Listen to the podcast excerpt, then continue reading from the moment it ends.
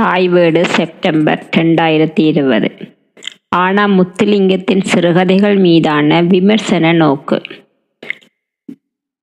ஆனா ரொனிராஜன் நவீன தமிழ் இலக்கிய வரலாற்றில் புலம்பெயர் படைப்பாளிகளின் பெருக்கமும் அவர்களின் இலக்கிய உருவாக்கமும் தவிர்க்க முடியாத வகையில் பெரு வளர்ச்சி கண்டிருப்பதை அவதானிக்கலாம். படைப்பாளிகளில் பலர் புலம்பெயர்ந்த வாழ்க்கை சூழல் அமைவினால் படைப்பாளியாக உருமாற்றம் பெற. இன்னும் சிலர் ஈழத்தையும் புலம்பெயர் தேசத்தையும் தமது படைப்பனுபவத்தால் ஒருங்கே இணைக்கும் படைப்பாளிகளாக விளங்குகின்றனர். ஆனால் முத்துலிங்கம் இந்த இரண்டாவது வகைப்பாட்டில் உள்ளடங்கும் ஒரு படைப்பாளி ஆவர். இவர் ஆயிரத்தி தொள்ளாயிரத்தி ஐம்பத்தி எட்டாம் ஆண்டு சுதந்திரன் பத்திரிகையில் வெளிவந்த ஊர்வலம் என்ற கதையுடன் சிறுகதை ஆசிரியராக அறிமுகமானார்.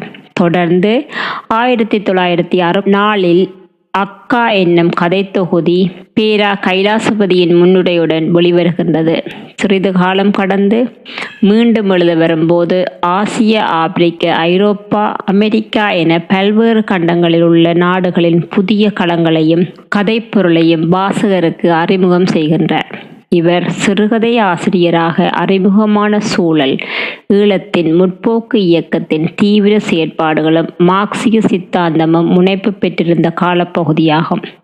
இந்த இயக்க நிலைப்பட்ட தன்மையில் இருந்து தன்னை விடுவித்து கொண்டு தனித்துவமான கதை பொருளுடன் சிறுகதை ஆசிரியராக அறிமுகமாகின்றார். ஆயிரத்தி தொள்ளாயிரத்தி ஐம்பத்தி எட்டிலிருந்து இன்று வரையிலும் நூற்றிற்கும் மேற்பட்ட கதைகள் வரையில் எழுதியுள்ள முத்துலிங்கம் கோட்பாட்டு சிந்தனை முறைமைக்குள் தன்னை உட்படுத்தாது. அத்தகைய கட்டுகளில் இருந்து விலகி ஓர் சுதந்திரமான படைப்பாளியாக தன்னை நிலைநிறுத்துகிறார். இந்த தலை நீக்கம் படைப்பின் உள்ளடக்கம் வெளிப்பாட்டு முறை வடிவம் என்பவற்றில் எவ்வாறான நிலைப்பாட்டை எடுத்ததென்பது ஒரு விடயமாக நோக்கப்படுகின்ற அதேவேளை நிகழ்கால ஒழுங்கிலிருந்து விலகி படைப்புகளை உருவாக்கும் போது அது அவருடைய படைப்புகள் மீது எவ்வாறான விமர்சனத்தை உண்டு பண்ணியது என்பதுடன் படைப்பின் பலம் பலவீனமான பண்புகளை எடுத்து காட்டுவதே இக்கட்டுரையின் நோக்கமாகும். இலக்கிய அரசியல் என்று வரும்போது நீங்கள் ஒரு கூடாரத்தில் அடைக்கப்பட்டு விடுகின்றீர்கள். அது நடக்கும் பட்சத்தில் நீங்கள் என்ன எழுதினாலும் புகழ்ந்து பாராட்ட ஒரு குழு இருந்து கொண்டே இருக்கும். பாராட்டி கொண்டே இருப்பார்கள். அதேவேளை எவ்வளவு உன்னதமான படைப்பாக இருந்தாலும் எதிர்கூடாரத்தினர் உங்கள் படைப்பை விமர்சிக்க செய்வார்கள். இது விதி. கூடாரங்கள் இருக்கலாம். ஆனால் கூடாரம் இலக்கியத்திற்கு அப்பாற்பட்டதாக இருக்க வேண்டும். ஜெயமோகன் சூத்திரதாரி இலக்கிய உரையாடல் பக்கம் இருநூற்றி இருபத்தி ரெண்டு முத்துலிங்கத்தின் மேற்கூறப்பட்ட இந்த கருத்து அவர் படைப்பாளியாக அறிமுகமான போது ஈழத்தில் நிலவிய சூழலை வெளிப்படுத்தி நிற்கின்றது. ஈழத்தின் முன்னணி படைப்பாளிகள் பலரின் கூட்டுழைப்பால் ஆயிரத்தி தொள்ளாயிரத்தி ஐம்பத்தி நாலில் முற்போக்கு இயக்கம் உருவாக்கப்பட்டது. இவர்களின் இலக்கியம் பற்றிய கருத்து நிலையில் முக்கிய சில அம்சங்கள் பின்வருமாறு. இலக்கியம் மக்களின் விடிவுக்கும் விடுதலைக்குமானது. அடக்கியொடுக்கப்பட்ட மக்களின் வாழ்க்கை துயரங்களை இலக்கியம் பிரதிபலிக்க வேண்டும். சாதி கொடுமை சீதன கொடுமை இன ஒடுக்குமுறை பெண்ணடிமைத்தனம் வறுமை முதலான சமூக அநீதிகளுக்கு எதிராக முற்போக்கு எழுத்தை பயன்படுத்த வேண்டும். இலக்கியம் ஜதார்த்த பண்பு கொண்டதாகவும் மண் வாசனையை பிரதிபலிப்பதாகவும் தேசிய இலக்கியமாகவும் அமைதல் வேண்டும். இவர்கள் தமது கருத்தியலை பலப்படுத்திய மார்க்சிய சித்தாந்தத்தை வழிகாட்டியாக ஏற்றுக்கொண்டனர்.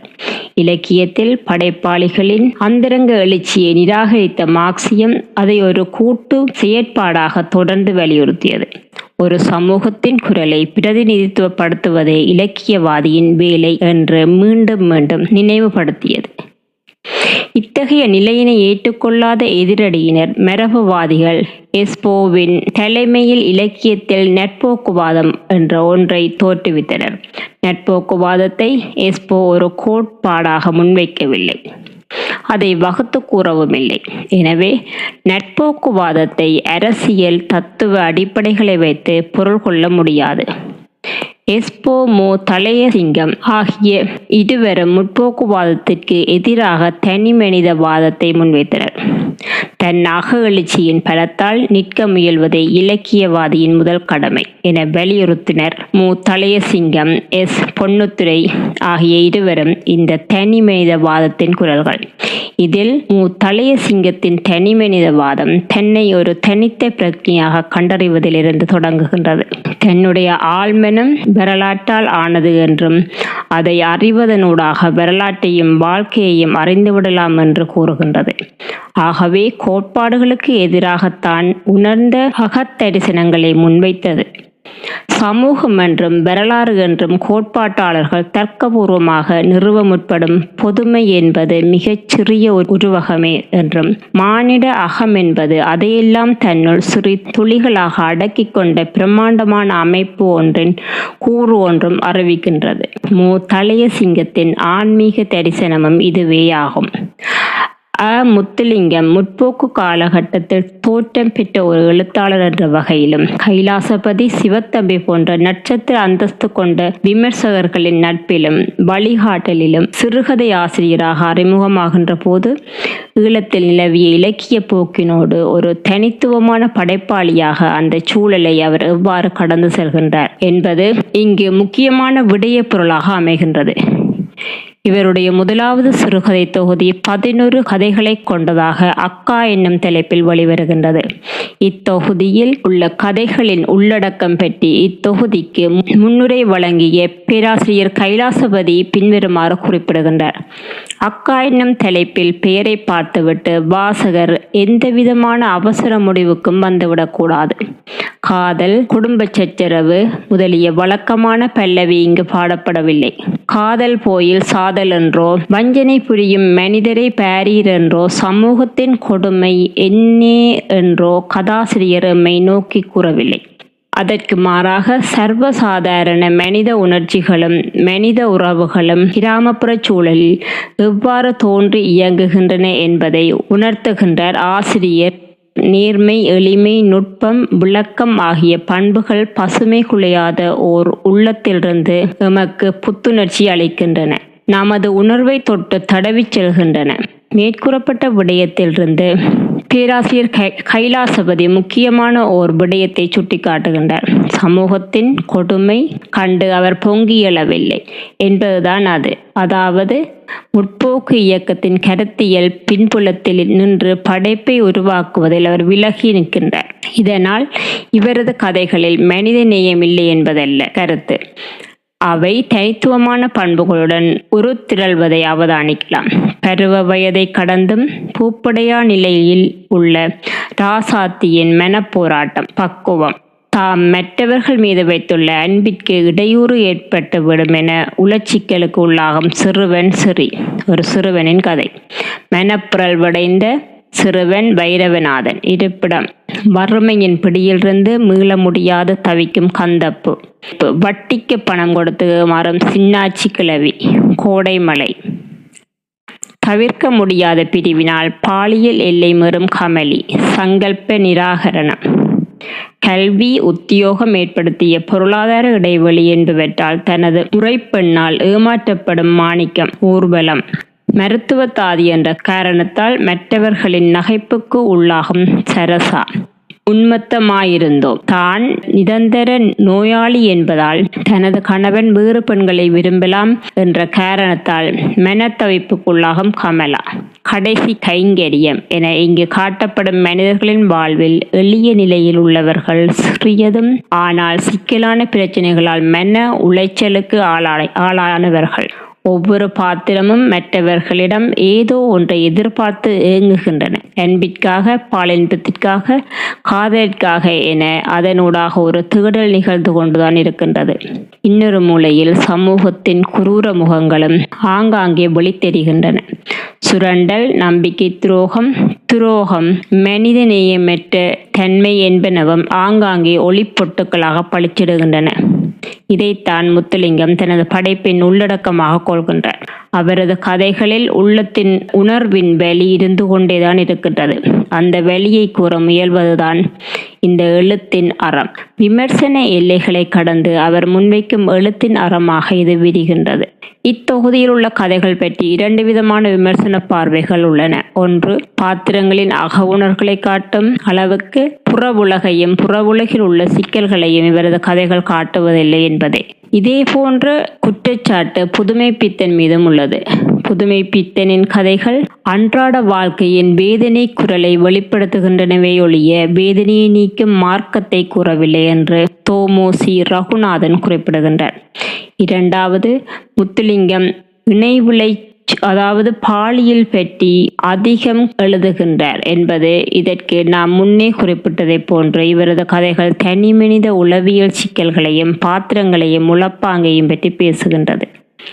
ஆனால் பிரச்சனைக்கான சூழலை பகிரங்கப்படுத்தி காட்டாது நாசூக்காக வெளிப்படுத்துகின்றார் ஆசிரியர். இது சிறுகதையின் உத்தியாக அமைகின்ற. அதேவேளை படைப்பின் அழகியலை ஒழுங்கமைக்கும் ஆக்கக்கூறாகவும் அமைகின்றது. இது பற்றி அவரே கூறுகின்றார். இணை விளைச்சி சம்பந்தமாக நான் எழுதுகிறேன் என்பது என் மீதான ஒரு குற்றச்சாட்டு.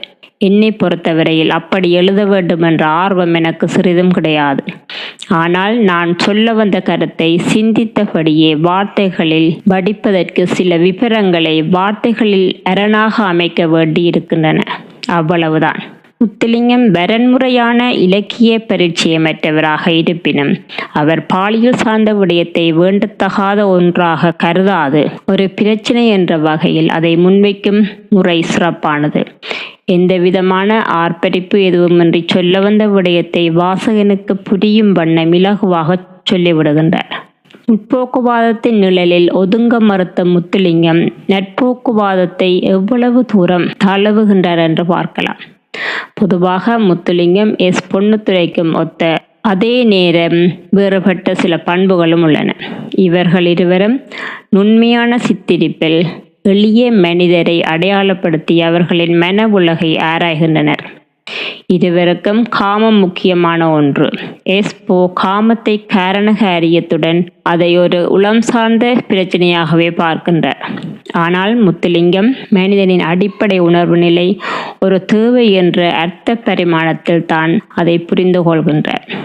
மேலும் எஸ்போ மனதை காமகுரோதங்களின் விளைநிலமாகவே காண்கின்றார். இருவரும் அடித்தள நடுத்தர மக்களை கண்டு எழுதினார்கள். இவரிடத்தும் சிக்மெண்ட் பிரைடின் தாக்கம் உண்டு. இதனால் இவர்களின் படைப்புகள் சமூகம் சார்ந்த உளவியலை முதன்மைப்படுத்துகின்றன.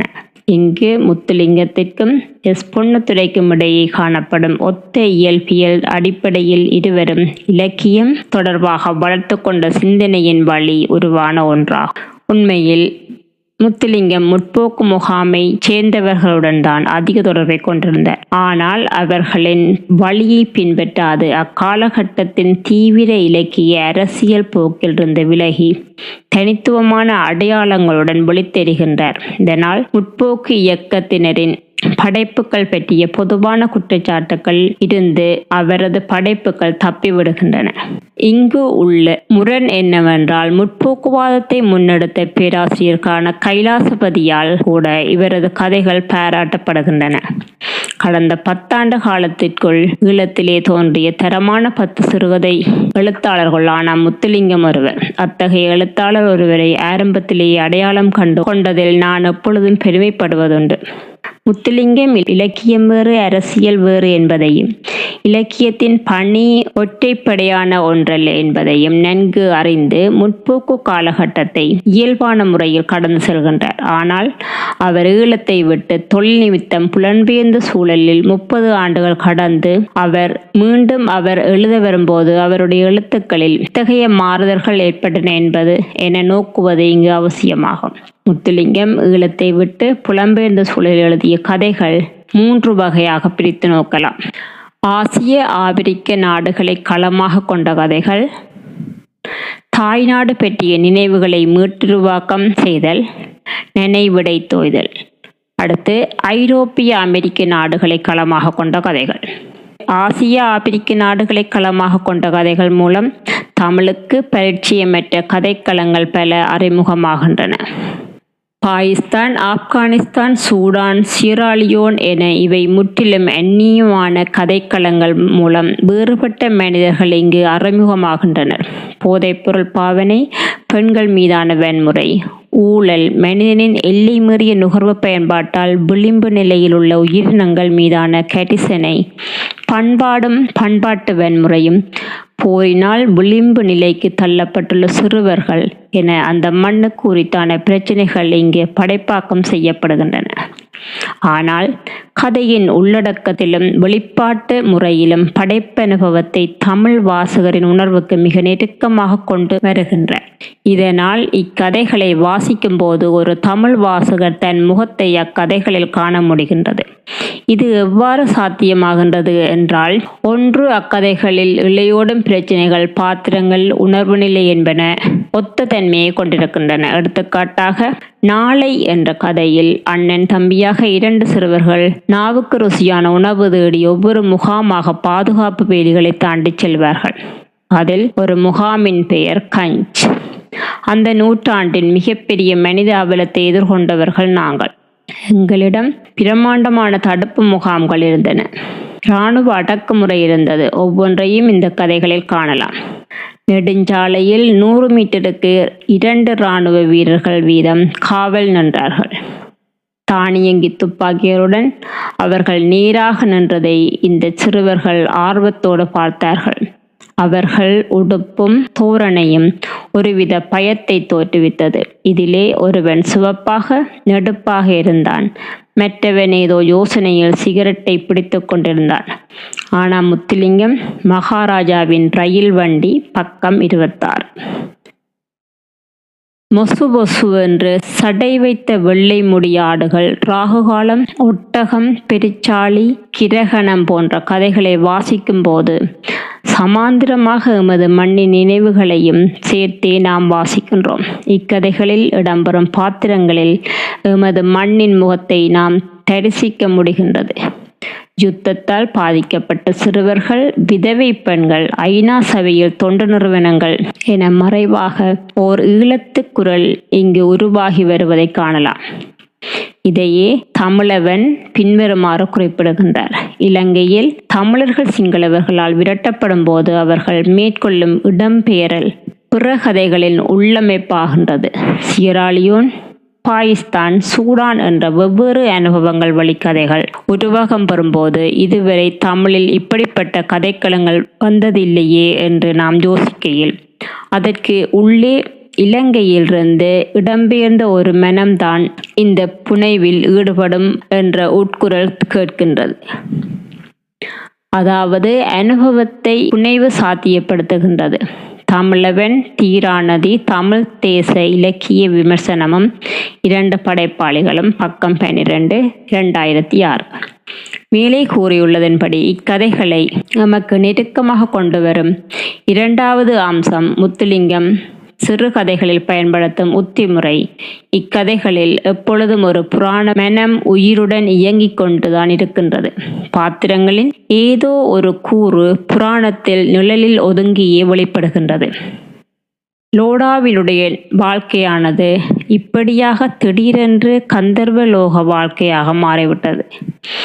தன் வாழ்நாளிலே இவ்வளவு சந்தோஷமாக இருந்தது அவருக்கு ஞாபகமில்லை. கிஷ்கிந்தையில் சுக்ரீவன் மாரிகாலம் முடிந்து பின் ராமகாரியத்தை முற்றிலும் மறந்து அந்த புறபோகத்தில் மூழ்கி கிடந்தது போல லோடாவுடன் தன் அலுவலக காரியங்களை அறவே மறந்தார். அவளோ வாலிபத்தின் உச்சியில் இருந்தாள். இவருடைய பாட்டடியோ கடைசி மூச்சில் இருந்தது.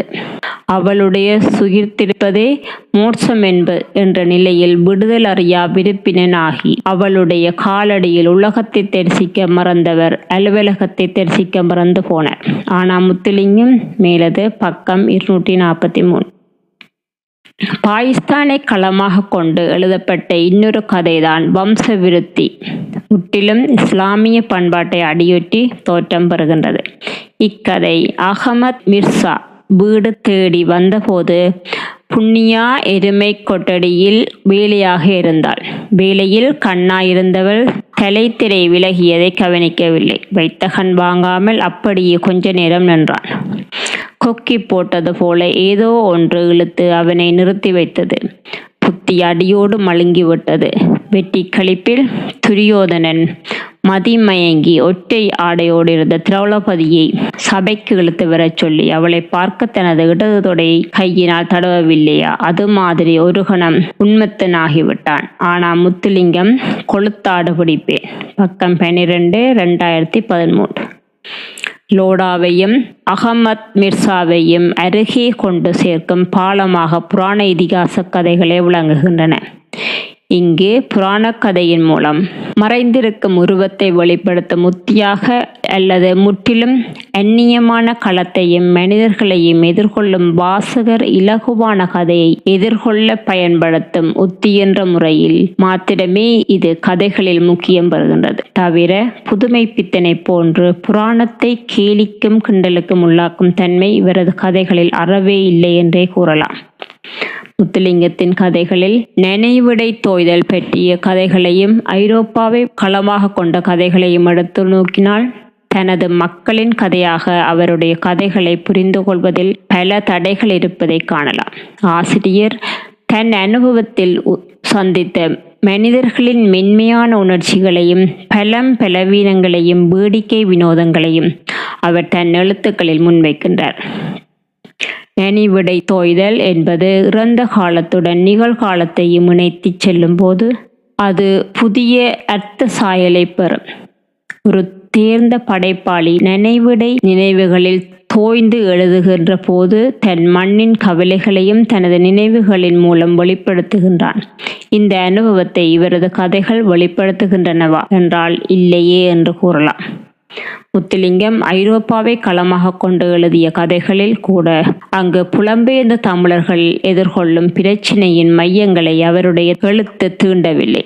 புதிய தலைமுறையினர் பற்றிய அச்சம் பண்பாட்டு நெருக்கீடுகள் பெண்ணியம் சார்ந்த பார்வை போன்றவற்றை விடுத்தால் மனித அவலத்தின் உள்ளோட்டங்களை அவரது கதைகளில் காண முடிவதில்லை. இந்த இடம்தான் முத்துலிங்கம் தன்னை சமூக பிணைப்பில் இருந்து விடுவித்துக் கொள்ளும் இடம். இதை ஜெயமோகன் பின்வருமாறு குறிப்பிடுகின்றார். மானுட அடிப்படைகளை பற்றிய ஆழமான மன அவலத்தை நாம் ஆனா முத்துலிங்கத்தின் படைப்புகள் காண முடிவதில்லை என்பதே அவரது முக்கியமான குறை. அவரது கதை உருவாக்கும் மன எழுச்சி எதுவும் அவரையும் நம்மையும் இணைத்து கொண்டு ஒற்றை பேரொழியாக மாறுவதில்லை. உதாரணமாக அவரது சிறந்த கதையான கருப்பு அணிலையே எடுத்துக்கொள்வோம். முற்றிலும் அந்நிய மண்ணில் தனிமையில் முற்றிலும் கைவிடப்பட்ட நிலையில் வாழும் அந்த மனிதனின் துயரத்தின் குளிர்ந்த கணத்தை நம் மனதில் ஏற்றிவிடும் கதை அது.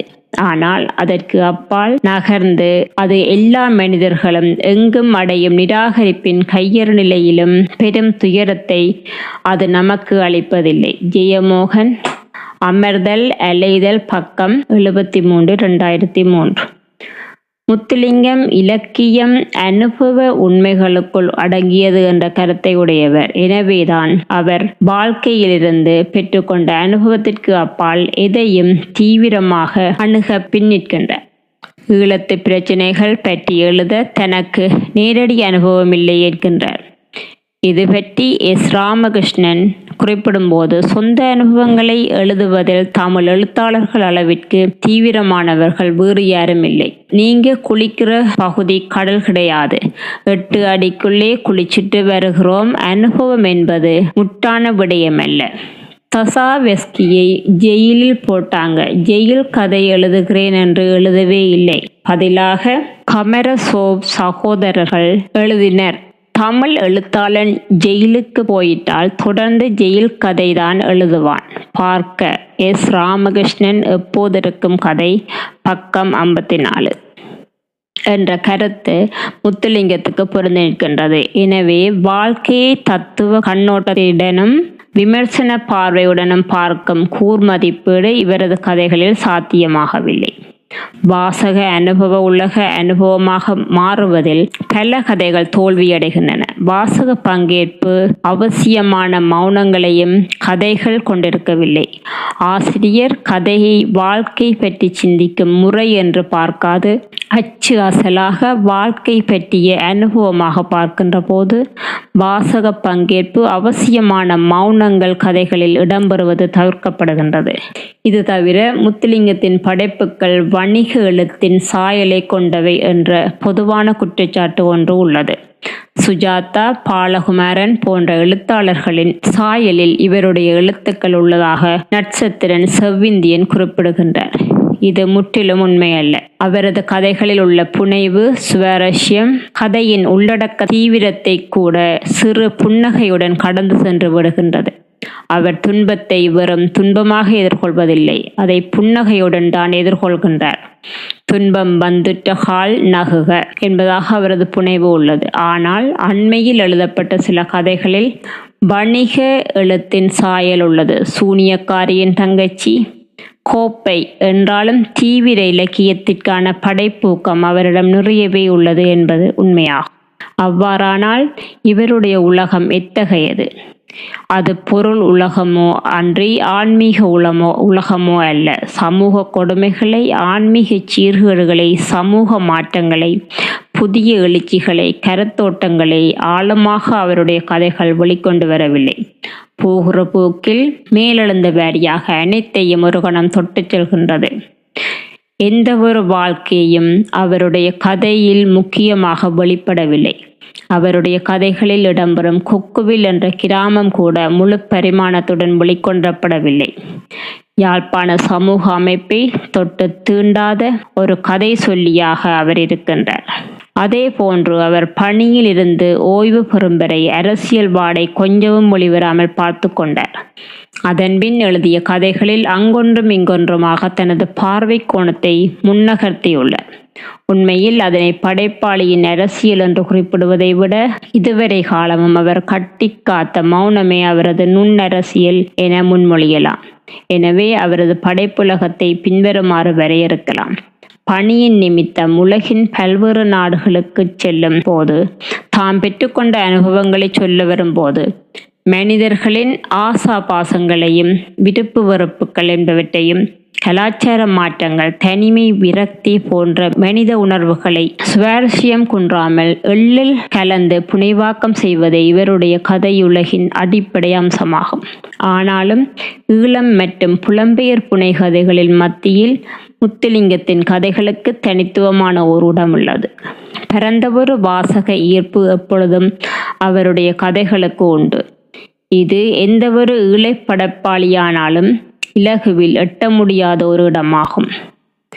இது அவர் வரிந்து நின்ற தத்துவ அரசியல் கருத்தியல் நிலைப்பாட்டால் உண்டானது அல்ல.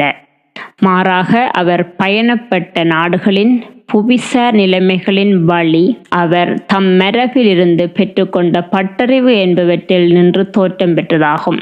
எனவே ஈழம் மற்றும் புலம்பெயர் தமிழ் எழுத்துக்களில் இவரின் வகிபங்கை சுருக்கமாக வரையறுப்பதாக இருந்தால் இதுவரை இல்லாத மாறுபட்ட உள்ளடக்கத்தையும் சுவாரஸ்யம் குன்றாத எழுத்தையும் வடிவ மாறுதலுடன் புதிய உத்தி மாற்றங்களுடன் தமிழ் முன்னெடுத்தவர் என்ற வகையில் இப்படைப்பாளி மிகுந்த கவனிப்புக்குரியவராக இருக்கின்றார் எனலாம்.